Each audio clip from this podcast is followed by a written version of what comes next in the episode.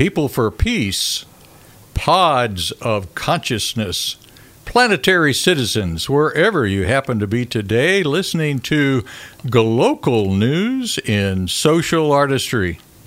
I'm your host, Dick Dalton. Uh, I'm actually live in the studio today for the first time in well over a year, and I'm here with my wife, Marcia. Hi. And guess who is running the board? And my guest today, none other than Lee Ruth. Long, Yes, exactly 12 hours ago, I was running the same board to end, end my my 3 to 5 a.m. yes, you're Wednesday three. morning show. You have uh, you've had a show on this uh, station for since it started, Yeah, which was 73, 1973. March of 73, early March. Fantastic. Wow. Marcia, Well, we're you a student of Lee Ruth? Yes, I am. For since uh, maybe 2012 or something like that. Yes. we- 2013 maybe. We played guitar together on a Yes. semi-weekly basis, and I showed you how to do things, and you mostly learned them. So that was, yeah. mostly mostly learned them. That's pretty good, Yeah. I guess.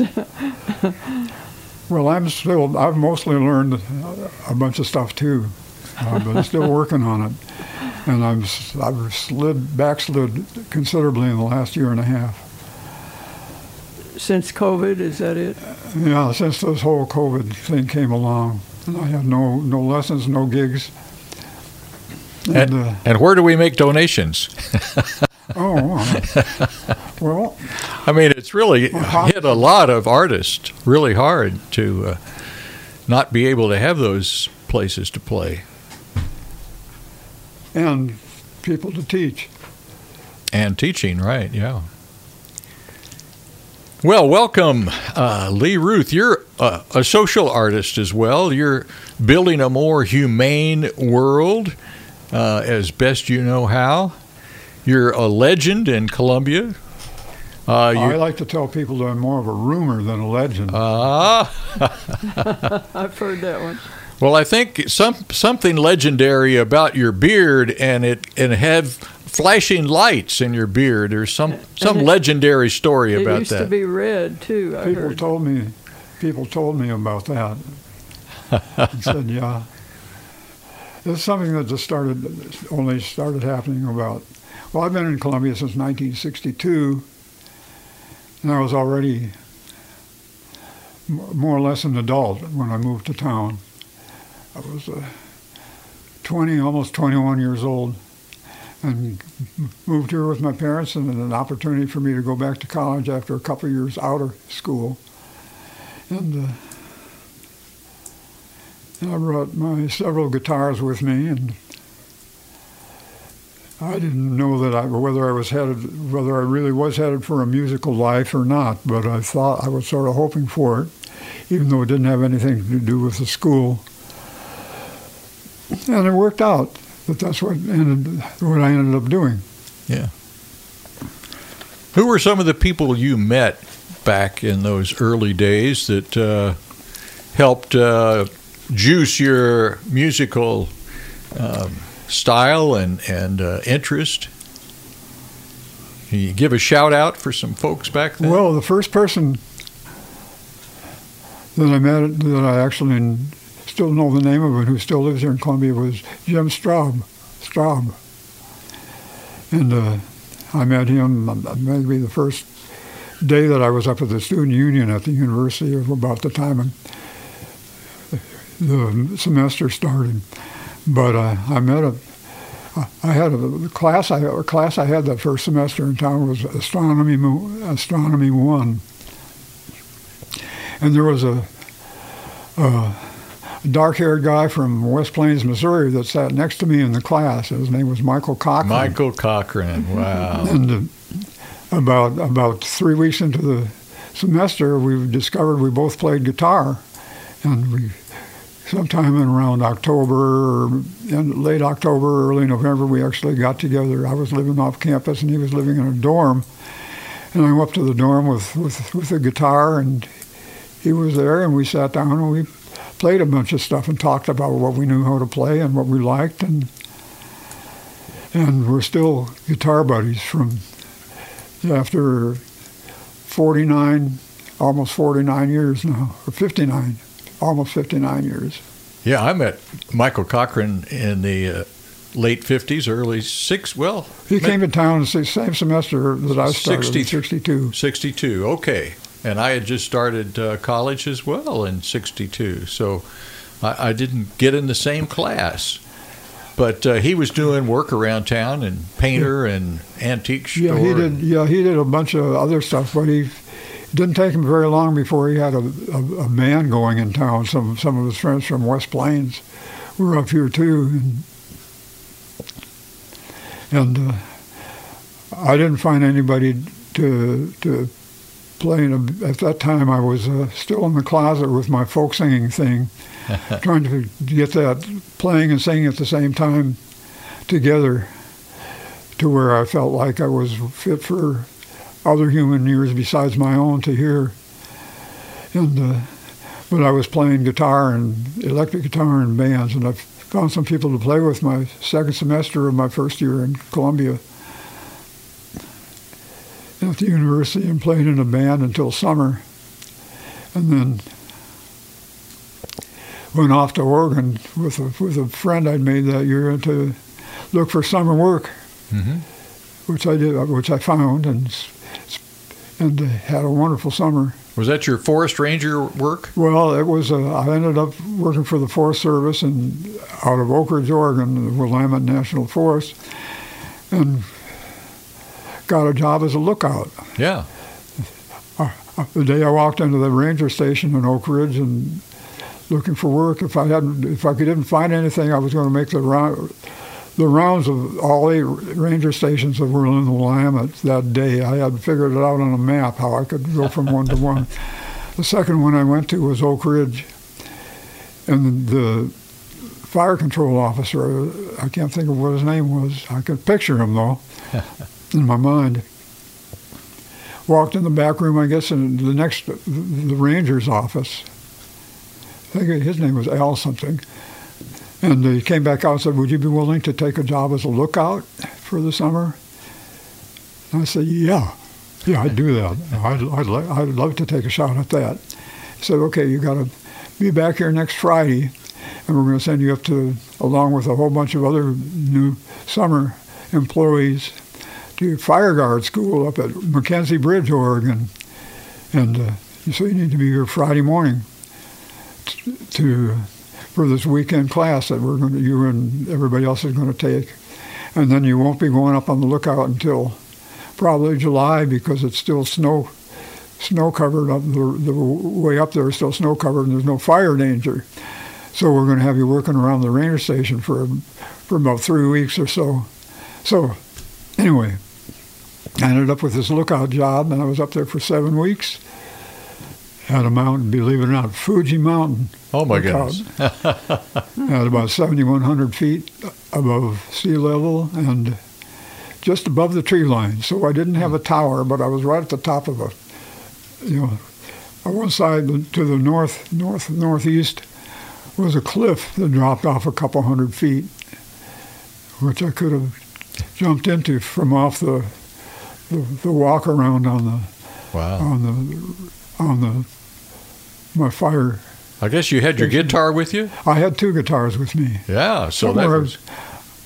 You know, they packed me into my gear up there for the summer, and all the stuff I was going to need on a couple mules, two mules, and a and a, and a, and a, a, a mule driver who hauled, hauled, and I had to walk up myself, ah. which which was exhausting, and the mosquitoes were buzzing around and all. I had I had 700 feet above sea level lungs. Mm. You know, that's 7,000 feet in elevation. Going up from Gold Lake to Fuji Mountain. Then I got up there about 5 in the afternoon, and the ranger, or the, the packer, took everything off the mule, made sure that I was able to get into the lookout, said, I got to head back, and left me standing with this pile of stuff and, and this empty, just open lookout station. And that was probably one of the most forlorn moments of my life for for about 20 minutes, and then I thought I better get to work, get all this stuff packed in there. Did you? Uh, were you a songwriter at that time? At you... that time, I I dabbled in it, but I I only had two songs that that that, that, that ended up uh, staying with me.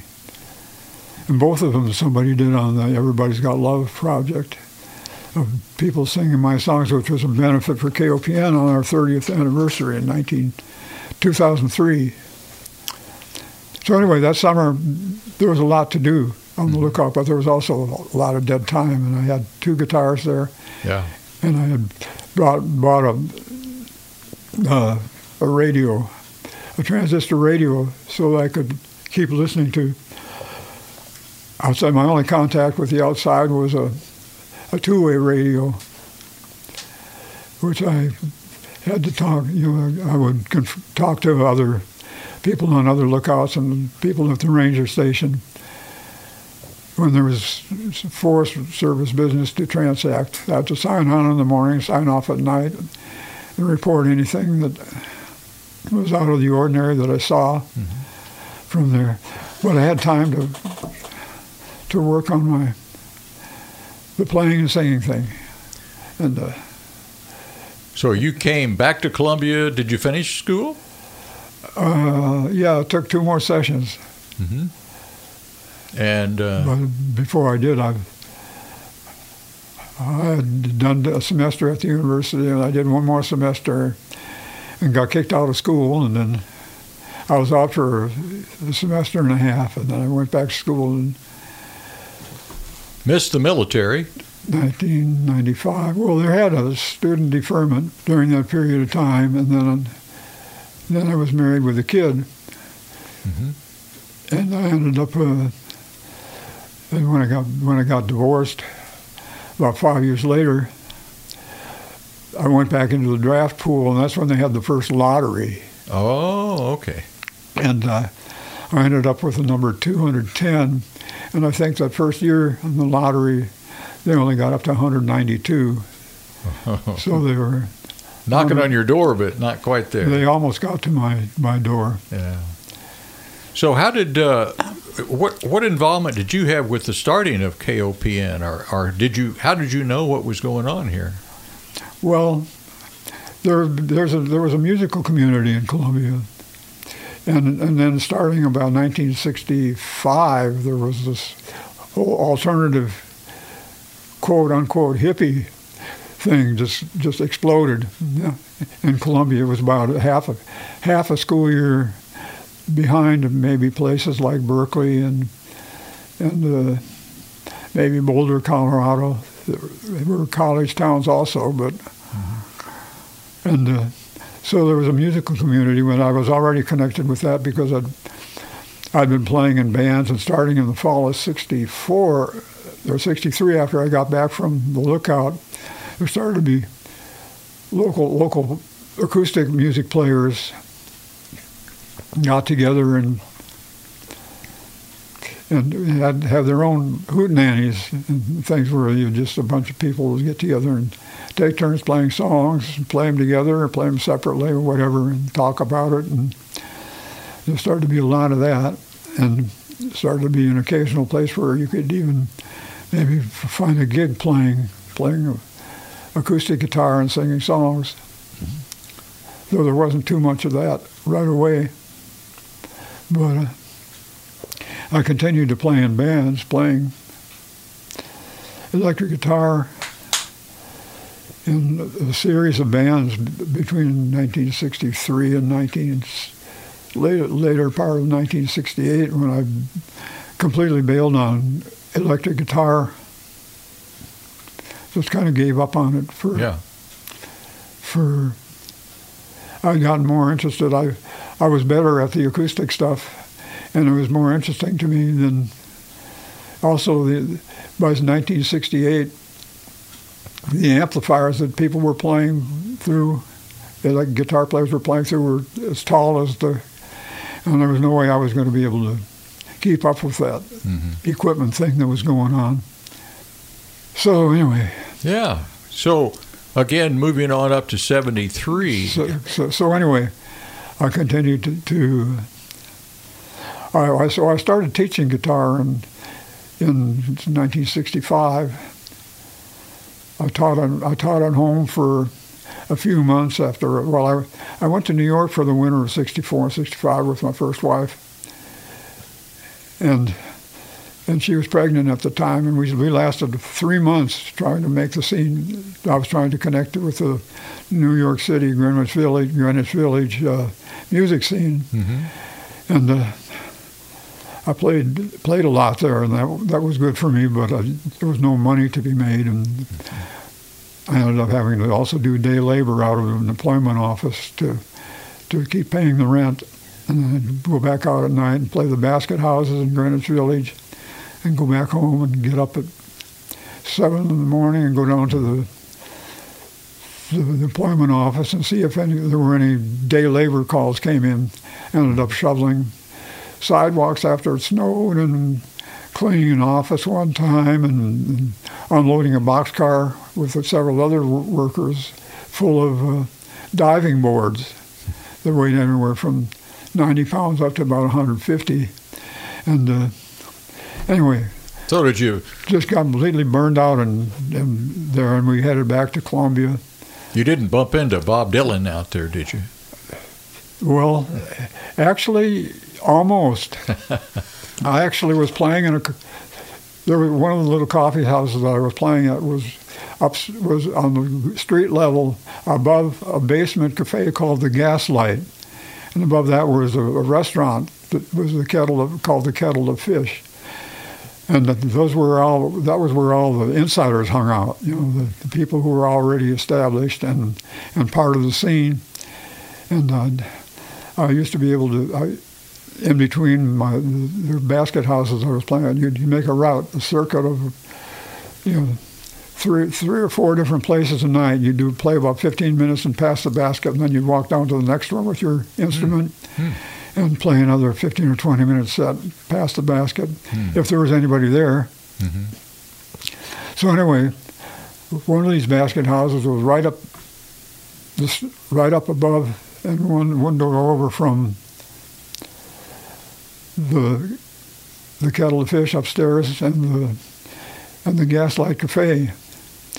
I could sometimes get in there for the last set of somebody playing either Mississippi John Hurt or somebody like that would be playing Buffy Sainte-Marie.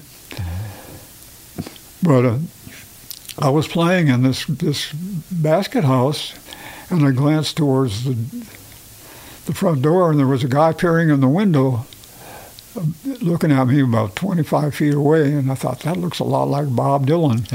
and when I finished my set there and went outside, they had a guy out there on the street they called a drag, or, or uh, I guess a drag. He was dragging, trying to drag people off the street and get them into the coffee house. He would, people would walk by and he would lay some kind of rap on them, and and if, if he talked them into, so Dylan had walked by, and of course he recognized Dylan. He told Dylan to check out what was going on in the coffee house. So Dylan walked up to the door and looked in. so anyway, there was quite a buzz because he was no longer.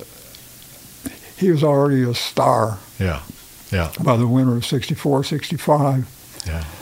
And uh, he wasn't hanging out in the village much, but he came down there looking for somebody at the at the gaslight, and then he, he supposedly went up. The story was that he went uptown somewhere to to a party.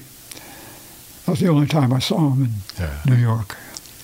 Well, for those of you that are tuned in and haven't heard that uh, this is Glocal News in Social Artistry, I'm Dick Dalton, the host. Uh, Lee Ruth, uh, longtime Columbian, is our guest. I'm here with my wife, who has uh, been a guitar student of Lee's and gone on a, a trip or so. Uh, you all went out to the East Coast, didn't you, to Jack Williams' uh, place, Marcia? Yes, uh, it was Yeah, we did that. near Columbia, South Carolina. It was the Edisto River, and the town was Denmark. The nearest town of, of any size, I think, was Denmark. Yeah, And Yeah. I met a rattlesnake. I'm not a rattlesnake. I met a, a Well, water, water- moccasin. Cottonmouth. A wa- I think Water a water moccasin. moccasin. That's what my. Yeah, they, there were some in the in the Edisto River there and the swamps around it. So what's it what's it like to go to uh, this? This is not the only place you've gone where there's a whole bunch of guitar players. What you you take uh, Rena, your wife, and uh, pack the little trailer uh, often, don't you? Well, I have done that, you know, a number of times in my life, but I never. I discovered I had children back back in Columbia when I when I started doing some traveling in the in the 19s, early to mid 1970s, when I was already in my 30s and, and divorced, and and I, I I pretty didn't take me too long to figure out that there wasn't any future for me as a road musician. It wasn't going to work. I wanted to, so I spent a bunch of summers out in Colorado. You know, we should direct this back to the 1973 in KOPN, a, a musical community, community, an alternative lifestyle community formed in Columbia between 1965 and into the 70s, and still is still here. And uh, so in 1972, I guess it was, when people there was a, a friend of mine named Francis Morris who had put, he and some friends had put together a little alternative newspaper called The Issue or something like that. I'm not sure if that was the name of it. But anyway, they had, they had, a, they had a little office on 10th Street. And the, the initial meeting for KOPN, organization, organization of a community radio station for Columbia, met in his quarters there, where his little alternative newspaper office was in 72. And one of the people that was part of it was a man named Jeff Mintz, who had been a, a commercial DJ on a station in Columbia, and the first person in Columbia to to have an alternative approach to playing something other than just the the top 40 hits of the day. Mm-hmm. They gave him a kind of free reign on the show, and he was a very good programmer of of American pop, rock, and related music. And he had lost his job doing that when they changed the format. The station did. weren't making enough money doing that, I guess. Hmm. I don't know. I don't even remember what station it was. But his name was Jeff Mintz, and I had come, I knew him from having heard him on the air and seen him around town, and we got sort of to be friends. And uh, when KOPN was started, one of the things was keeping this alternative music thing, expanding on it considerably over just pop music alternative, but oh, world music, world of music alternative approach to programming music for people in Columbia to hear. And uh, there was no. Columbia has a vast archive of recorded music now, but in 1973, when we were going to be going on the air, there was no music collection. There was probably a handful of albums, maybe. You know, a few, maybe there'd been a few people who donated. So they were they were looking for people who had their own music collections, you know, records, tapes, whatever, to become music programmers for the new station. And so Jeff Mintz knew that I had a fairly substantial collection of music. I probably had a thousand 45s and about a thousand LPs by that time that I accumulated. And so I got drafted. I was I was you know part of the group that the collective that came together to program music on KOPN. And because all my music was at home, I decided it didn't make much sense to try to bring it down to the station and play it on the air and put together. So I st- I had recording equipment. So I, I would put together an hour show every week Hmm. At home using Oh. my my record collection, hmm 45s and LPs, and also live tapes of live music that I had from various places here and there. I could put it all together and into an out, try to make some kind of a package out of it every week. I had an opening musical theme and a closing musical song that I played, and then in between it, I would just play other stuff. And this this this the, show was called "Music from Me to You." I need a drink of this water here. And so you had uh, a reel to reel back in those days. Is that was that the main uh, recording tool? Well, cassette machines had really just started to come into play Oh, they had during already. that period of time. There were, there were portables, but but high fidelity quality to where you could actually make pretty good quality recordings on cassettes were just coming in. So I had reel to reel at that time. Yeah. But I had to make things that I could play in my car and on a, on a cobbled together CD player co- or cassette player kind of a thing with something, some kind of little amplifier running off of batteries rather than, you know, not trying, you know, couldn't Yeah. try to, no way to hook it through the, the radio in the car hmm was this is something I could take in and out of the car, connect it to a battery some way, and then I could play music.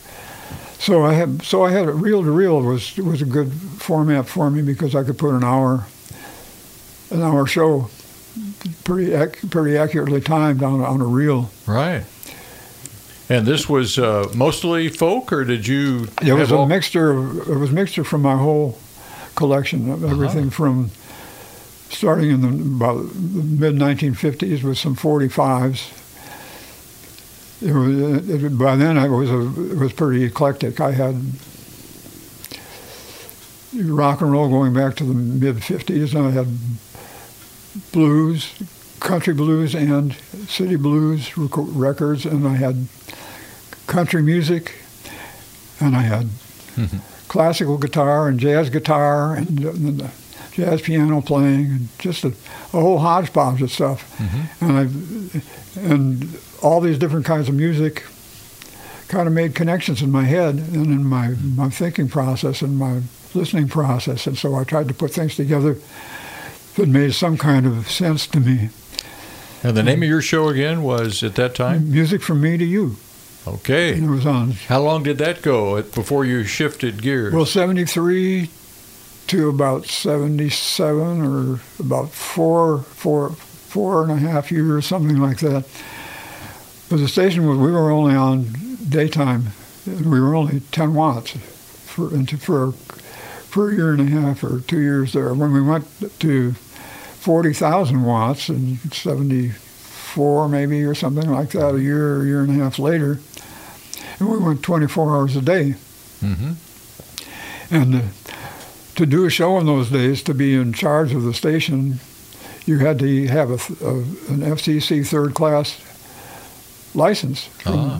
Federal Communications Commission to, to be in charge of the radio station. You could be a, you could do a show, but there had to be somebody in attendance at the station in the in house that was actually had a third class license. Wow. You had to pass a test to get that license. And the tests were given in either St. Louis or Kansas City. I can't remember which it was. And you had to study. There was a book that you could study. You could get a hold of this book pretty cheap from from the government, I think, hmm and uh, probably from the FCC. And you would study it, and then you'd go in and take a, take a course. But in in I think it was late winter of 73, 74, or, or early spring, you know, KBIA, the uni- university's uh, public station went on the air a few months before we did. Oh, I didn't And realize maybe that. the fall of fall of '72, something like that. Mhm. And so they, of course, the, the journalism school had a, a, a broadcasting arm. You know, they they had people that were were going to be going into the newspaper, magazine publishing as journalists, but they also had people that were going to be going into radio or television. And so they needed to get these people. They had a bunch of people every semester that needed to get third-class licenses to be able to do what the station, what the, the journalism school wanted them to do in the, the local radio and TV station. So they kind of collaborated with KOPN and had this FCC come to Columbia and do a morning class at some auditorium on campus, Mm. The University of Missouri campus, and then have the the test, which took an hour or two hmm. after the class hmm. in the early afternoon, and then they would grade the test, and you would know before you left whether you passed or not. And so about KOPN probably added about 30. So there was a recruiting thing went on here at the station to get as many volunteers as possible to go Yeah. up there and study for the test and then take the test Yeah. and take take you could take the class and and might be able to pass the test if you, even if you hadn't studied the book hmm. beforehand. So anyway, So you got so a, right at that point of the time, then a lot of people became available mm-hmm. to start doing shows, but I didn't uh, get on board with it.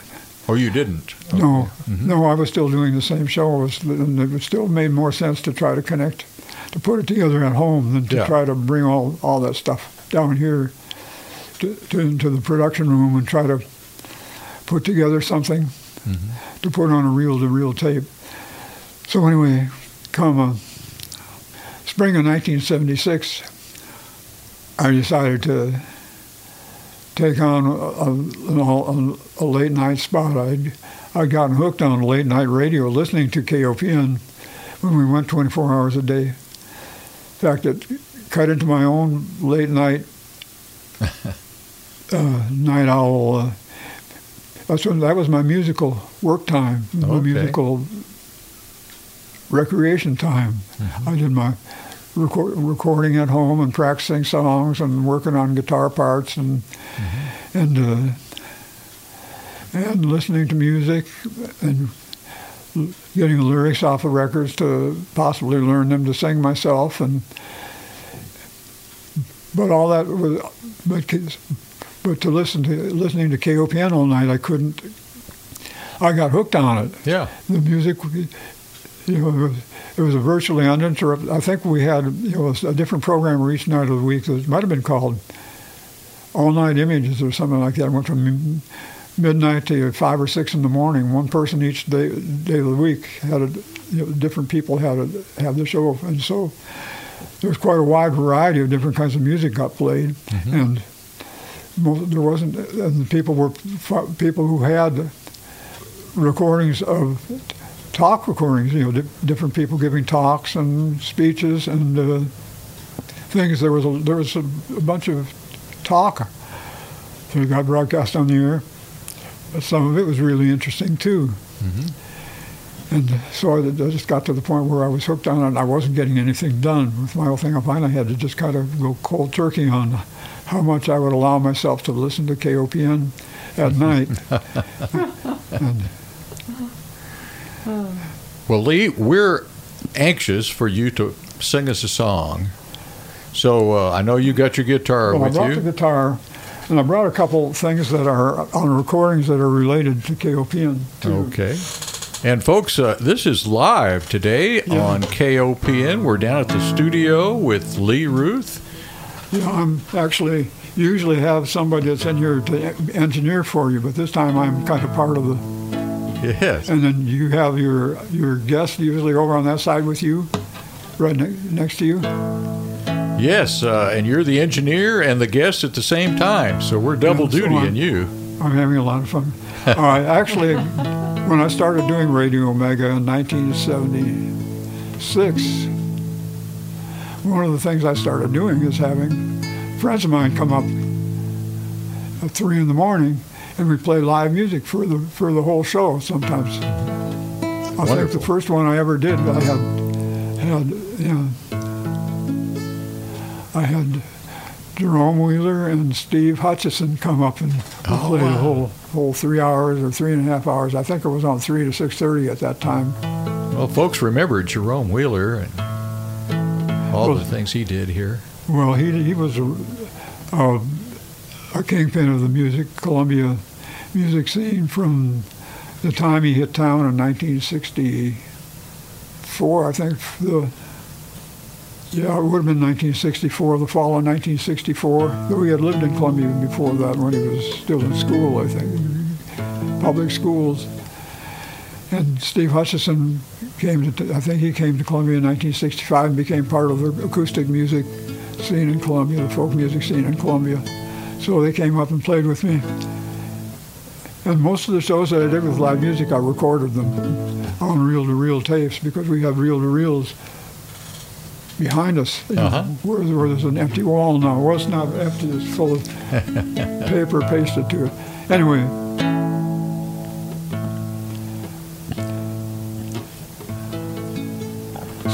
what I, th- what I thought I'd play here is when I got this late night show, I named it Radio Omega. You know, Omega is the last letter of the Greek alphabet.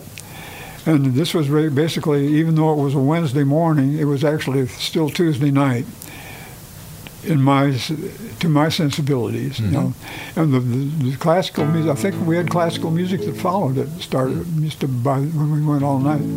So there was a classical music program behind it, and and that was the first show of the really the new day. And so I figured that was Radio Alpha, probably. Whatever was on after me was Radio Alpha, and I was Radio Omega.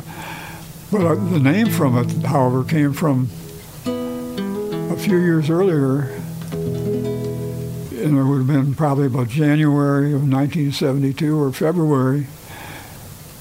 There was a, a great concert at the university. A, a young man who named Gary Burton, who was a, a from the Midwest pretty much, and he played vibes.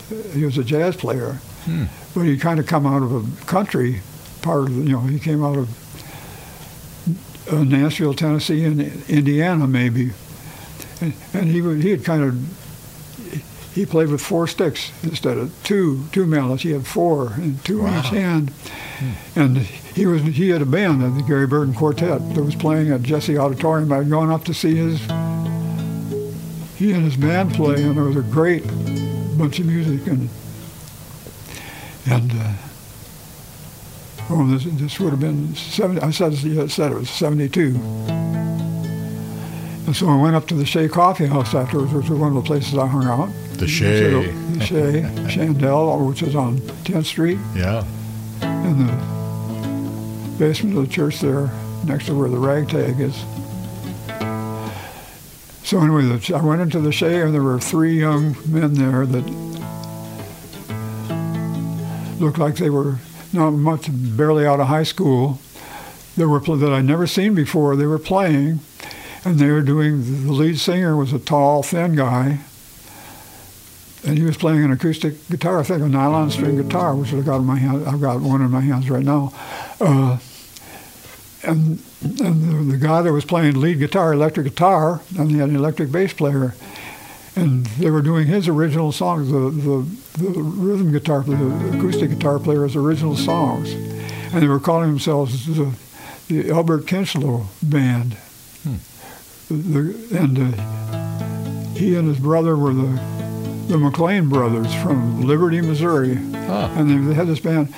And coming off that Gary Burton thing, I, I came into something that was just as exciting to me. Wow. These original songs that were not like anybody else's songs and well played and well performed in its. One of the songs that they played was a song called Radio Omega, Oh. which was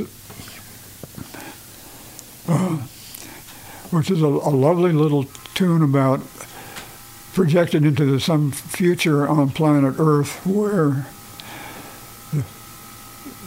humans were at peace with each other on the planet, and and that's what the song was about. In this future time, Radio Omega, the, the final uh, evo- evolution of of a radio station there a and I thought, I thought at the time, I thought if I ever had a late night radio show, I would name it Radio Omega. so, four years later, I had one, and I had met, I'd become friends with these guys, and I'd learned, gotten recordings of, of a bunch of their music, and I'd learned that song and several others. So anyway, Radio Omega. I've been playing this to close my show since 1976 now.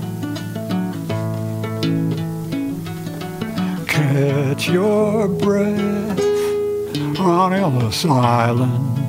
Jam of oceans like they said. Place your tooth beneath your pillow. Nod your head. Learn the teacher talks of dungeons, crabby kings, and hellish reigns. Centuries ago they jousted in aeroplanes. Willie Mays just hit a homer for the millionth time, I'm told. And he's not the slave of green things that you fold. Settle down, space weary children. You've had far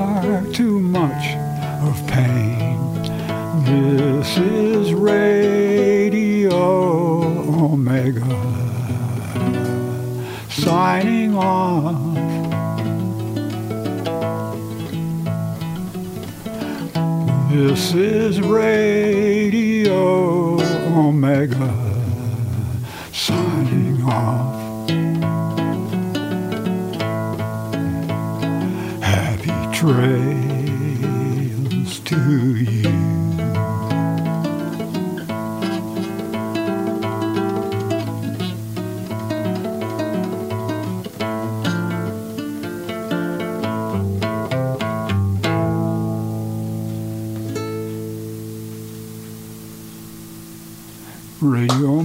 And that was Lee Ruth, Radio Omega. I got goosebumps, I don't know, going up and down my spine and arms. Beautiful, Lee. Very nice. That nice. song, you know, this is written by a, a kid, you know, about 19, 18, 19, 20 years old, something like that. With a vision.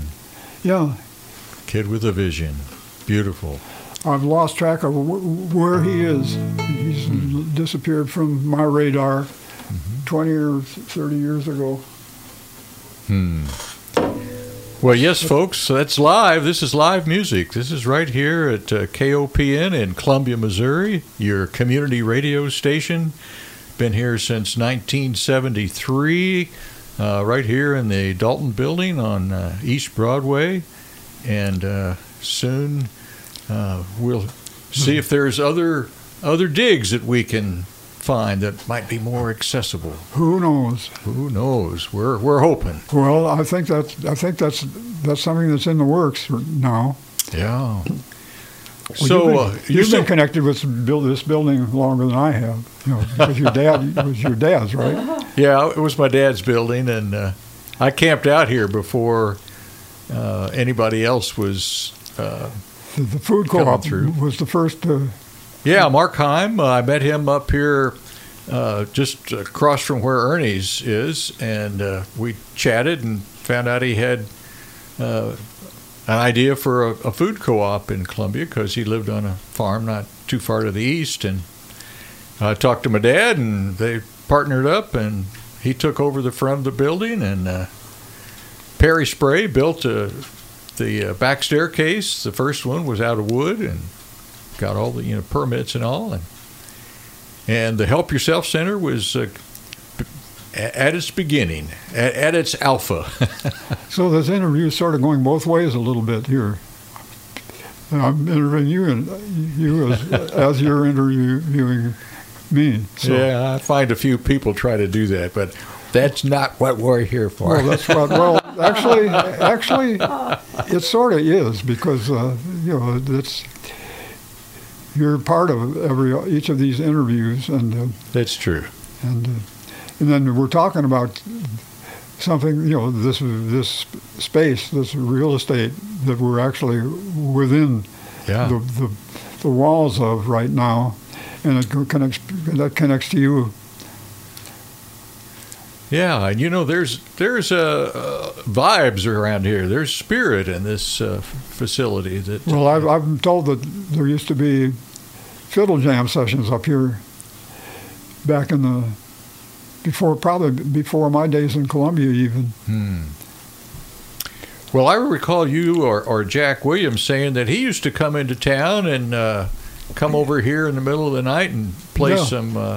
That happened many, many times. Jack, would- Jack would be Jack would be up here, and he, and two or three or four other people, yeah, Columbia people that Yeah. were, were And- around. we met Jack over at uh, uh, Doug Ely's place across the, the river at Lupus uh, for the general store music, and built a relationship. He's been on the show, and uh, we value that friendship too. Michael Cochran said he's going to be on this show. So now that you've been on and Jack's been on, the pressure is on Michael Cochran to get himself up here from Springfield and and uh, Yeah, I had the I had the good fortune to meet Jack the very first, probably within the first minutes that he set foot on the streets of Columbia, back in 1972. I'm pretty sure is when it was. over on uh, uh, what was it, Conley Street? No, no. Well, it was 9th Street, and then the the the, the McAllister slash Peace Park Oh yeah, there. And, and before there was a, an Earth Day celebration there, there was a thing that was happening every every spring called the Renaissance Fair. And it wasn't like these Renaissance. It was quite a bit different than the Renaissance fairs that, that uh, were which are very retro in terms of people people costuming and and looking back to things from the Renaissance hmm the, the what we call the European Renaissance, the Italy, whatever, back in the 1500s uh, or so, whenever that was. But, but uh, there was a gathering of local musicians and artists and and people just looking for a, a, an outdoor spring celebration to be a part of. And uh, he rolled into town. He was looking for people to to play Mhm. with, and, and somebody stirred him down to.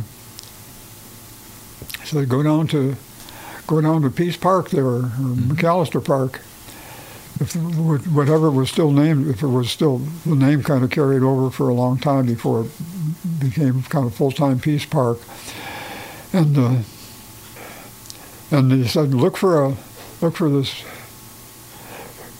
great big African American young man with a, you know, you're going to be dressed wild and tell him to see if you can find him. And his name, he's, his name is Bummer the Drummer. yeah, And Jack found him. And some within a year or year and a half of that time, a year or two of that time, uh, Jack put a band together that had Bummer as a drummer in the band. Yeah. He played. He was on the road with Jack for I don't know, a year, year and a half, something like that. yeah. I don't know the details of it. They were only they would pass through here every once in a while Mm-hmm. and play. But so anyway, Yeah, great histories. And you're keeping up with each other uh, over at Edisto and other places. yeah. Yeah. Well, Jack's. Uh, I don't think he's on the road. Well, he, of course, uh, during this uh, this uh, COVID nineteen hmm ad- advent, he, he, like most musicians, has been kind of taken off the road, and I think he's probably ready at this point in his life to not being quite quite the road warrior that he's been. Well, he's back on the road a bit. Uh, yeah, but I don't think he's going to try to do it to the extent that he had Yeah, done it for yeah, it- 40 years or so, yeah. even before he came to Columbia. I think this had- might have been his first time really going, going west of the Mississippi in his journeys. But Well, Lee, we only got about 10 minutes left, and we want you to sing at least one other song. Um, and and tell our listeners whatever you'd like to, you know, fill in this uh, valuable time here with, um, with your ideas or with your music. Uh, you're just such a great uh, resource for all of us. yeah, well, um, what I had thought about was only singing. I hear a phone ringing.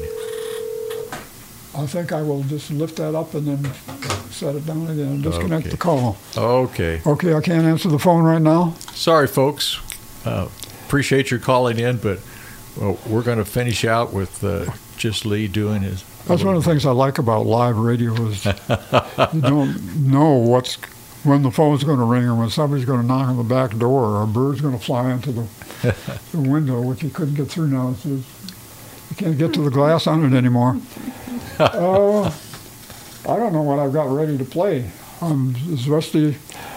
I'm the rustiest at playing music and singing songs right now than I've been in 50 years, probably. Well, well I, I, I do send Radio Omega every week. That's pretty fresh. So I brought a couple things, Okay. recordings okay. that were connected to KOPN. I need to take a quick look and see what this one, what I put in the CD player. And we can re- remind folks about this. Uh, Everybody's Got Love. Is that the title of that CD that was made with all your friends? At, Yeah, uh, I think let's let's go for that. Let's play let's play the title song. Everybody's the Got last track on this one because it's this is a, this was for there was a benefit in 1993 for for KOPN's 20th anniversary, and they did this "Where the River Rolls" album, where the looks like the top of this is falling off, but it's somewhere somewhere in my pile of stuff here. But you're doing the the, the And I did, 2003. I did one song on that, which I think And here we are, folks, live in the KOPN studios, and Lee Ruth is just about to play from the CD that was made in 2003 called Everybody's Got actually Love. came out in 2004. I got to track it. Whoops, 2004. Scan it all. It was made in 2003. Mostly the recording was Uh, done. in- 2003. Okay, well, this is the, the title song. Everybody's got love with a with a wall of voices in it. There, I think 42 people came up to Pete Skolka's studio with me, and and we'd already done the, the, the basic tracks on it. With I think I had Bartholomew Bean on on a guitar, rhythm guitar, on another guitar, and Annie Rue played violin on it. Ah, And then we got a bunch of people to sing sing along with it mhm. in the studio. And it's the last. It's the last uh, song on side one of the, and the title song for the project. Everybody's got love. Station still got a box of box of CDs left. I think of that. Twenty, almost twenty years later. Anyway, I'm gonna bring it guess I up. I won't. I don't even need to pop the mics down. I'll just.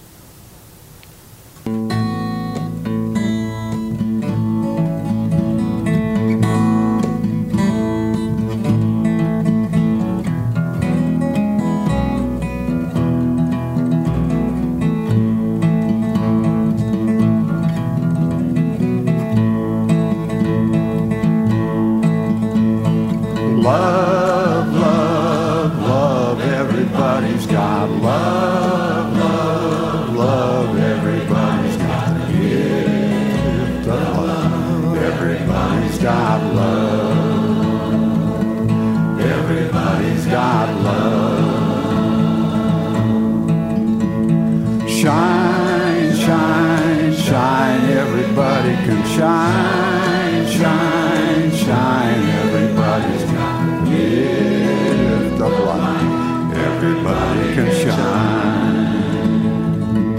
Everybody can shine. Soul, soul, soul, everybody's got soul,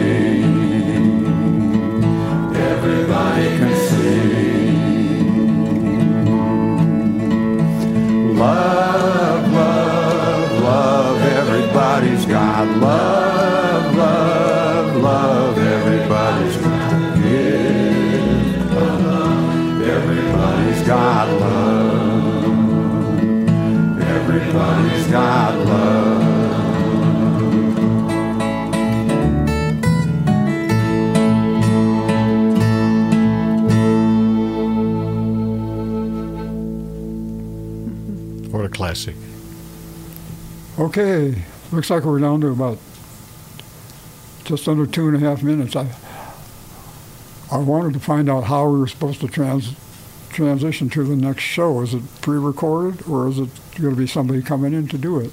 Well, we don't know, so don't we'll know just that. play on out to our, our allotted time, and uh, somebody will probably come in and take over.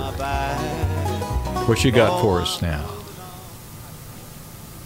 Yeah, well, You got another song? at five o'clock, well, there isn't enough time to actually play anything. I could noodle around on the guitar a little bit. But Well, tell us about uh, Townes Van Zandt. What do you know about? Have you met him, yeah, I did. Uh, I or or Tom Paxton, or, or Tim Hardin? Or, you Well, rubbed I- shoulders with those guys. I saw Tom Paxton on the street, and I've heard him play live a couple times, but I don't know him personally. I've talked to, asked him a few questions in search of a song that I thought might have been his song, and it turned out to be. But Townes, I actually, I actually met him in Crested Butte, Colorado, summer of 1973, in passing, and then missed, just missed him out there in '74. And 75 and 76 and 77, I got to spend hang out there. He, we both spent a good part of several summers in Crested Butte, and so I got to hang out with him a bunch, play some tunes with him, and uh, get to know him a bit. It was kind of interesting. Yeah. We must be polar opposites in a lot of ways, but we we kind of connected musically, and uh, so Well, I think right at five o'clock, this thing automatically goes to a. Well, I'm going to I'm going to sign off just a little bit, okay, and then we'll see what happens. I'm going to say, friends, uh, remember. Oh, well, let me just say Well, first somebody. that this is Lee Ruth. Uh, we've had as our guest today, and Ma- Marcia, my wife, has been a, a good witness here.